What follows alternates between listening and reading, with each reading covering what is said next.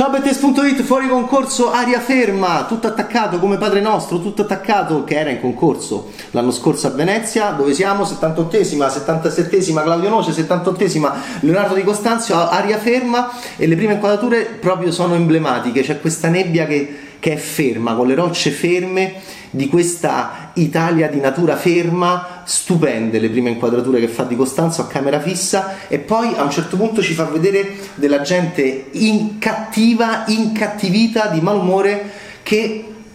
eh, sta aspettando l'alba non a Ostia come gli amici di Ecebombo, ma appunto in questo posto che sembra già tutto fermo, dove l'aria è ferma, dove la nebbia è ferma e, e, sono, e, e non, sono fermi anche questi uomini brutti e cattivi che stanno andando a caccia senza divertimento e che tu pensi che, che, stiano andando a caccia tra loro e che si potranno sparare da un momento all'altro. In realtà sono un gruppo di poliziotti, li possiamo chiamare secondini, eh, della polizia penitenziaria di un carcere che si chiama Mortana, nome nomen, un nome più adatto, anche questo è un carcere che sta morendo, sì, lo stanno dismettendo e questi secondini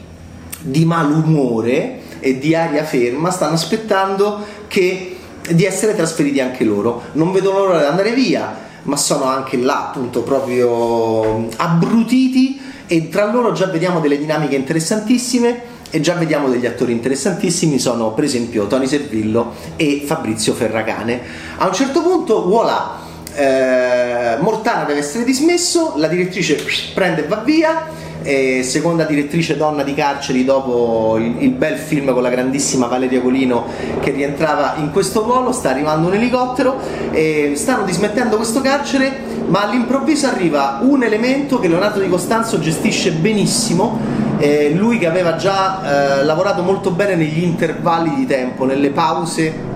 de- delle nostre, come dire, meccaniche direzioni esistenziali che soprattutto all'interno della malavita poi diventano cinema di genere. Questo è un gran film di genere all'inizio perché è un thriller carcerario. Che cos'è l'intervallo, la pausa? Un bellissimo film di Leonardo Di Costanzo si intitola proprio L'intervallo. Eh, un intervallo tra eh, diciamo ehm, personaggi secondari del mondo della malavita, bellissimo. Una, una, una ragazzina e, e, un ragazzino che si trovano in ruoli diversi in un intervallo eh, d- diciamo anche dai loro compiti sociali collegati alla malavita, uno in un modo, uno in, un altro. Anche questo film parlerà dell'intervallo perché? Perché il carcere lo devono dismettere, stiamo per andare tutti via, però aspettate un attimo, io vado via, la direttrice va via, mamma va via, rimangono questi figli rancorosi e incattiviti, più in cattività loro dei prigionieri, perché? Perché aspettate un attimo, eh, rimanete voi con i detenuti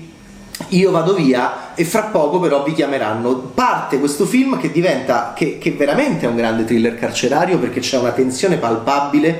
ehm, soprattutto nel, ehm, nei secondini hanno paura, sono, non sono tanti. Leonardo Di Costanzo è bra- non è bravo, è bravissimo a farti capire per esempio come possono essere schiacciati da dalla forza di questi, di questi, detenuti, i quali sono 12. Signori si può fare, Gargiulo è Tony Servillo che dice signori si può fare, me ne occupo io, anzi la direttrice dice occupatene te perché sei quello più bravo, sei quello più maturo, sei quello più esperto perché Fabrizio Ferragane ha un sorriso che, ci, che ci disturba abbastanza e, e, anche gli altri sono strani, sempre la famosa scena un tranquillo weekend di paura, maschi in aggressività, in competizione tra loro, sempre questa prima scena di caccia, poi a un certo punto parte questo film che nella prima ora è una bomba, una bomba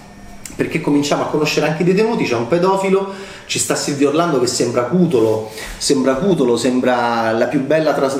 la più bella trasfigurazione di Cutolo al cinema è Massimiliano Gallo in Perez di De Angelis e, ehm, e, devo dire che mi ha manipolato così bene il film che io pensavo che Silvio Orlando fosse Cutolo, un nuovo Cutolo, cioè un nuovo boss della Camorra, del sistema, a seconda di come la vogliate chiamare. E a un certo punto Di Costanzo però mi ha un po' deluso nella seconda parte perché tutto questo inizio eh, mi ha ricordato anche i bellissimi episodi della stagione di Gomorra con Savastano che va in carcere, vi li ricordate? Stupendi, dove, dove là c'è una, una, una, scrittura bellissima della vita di carcere, delle strategie di carcere, delle rivolte di carcere. È un carismatico, Silvio Orlando si chiama La Gioia e comincerà a stabilire un rapporto con Gargiulo, il Tony Servillo che è a capo dei secondini che contro- devono controllare questi 12 detenuti. Eh, all'inizio appunto molto teso anche quello e mi stava intrigando moltissimo, poi non sono, non sono d'accordo, ma non ve lo posso dire, magari ne parleremo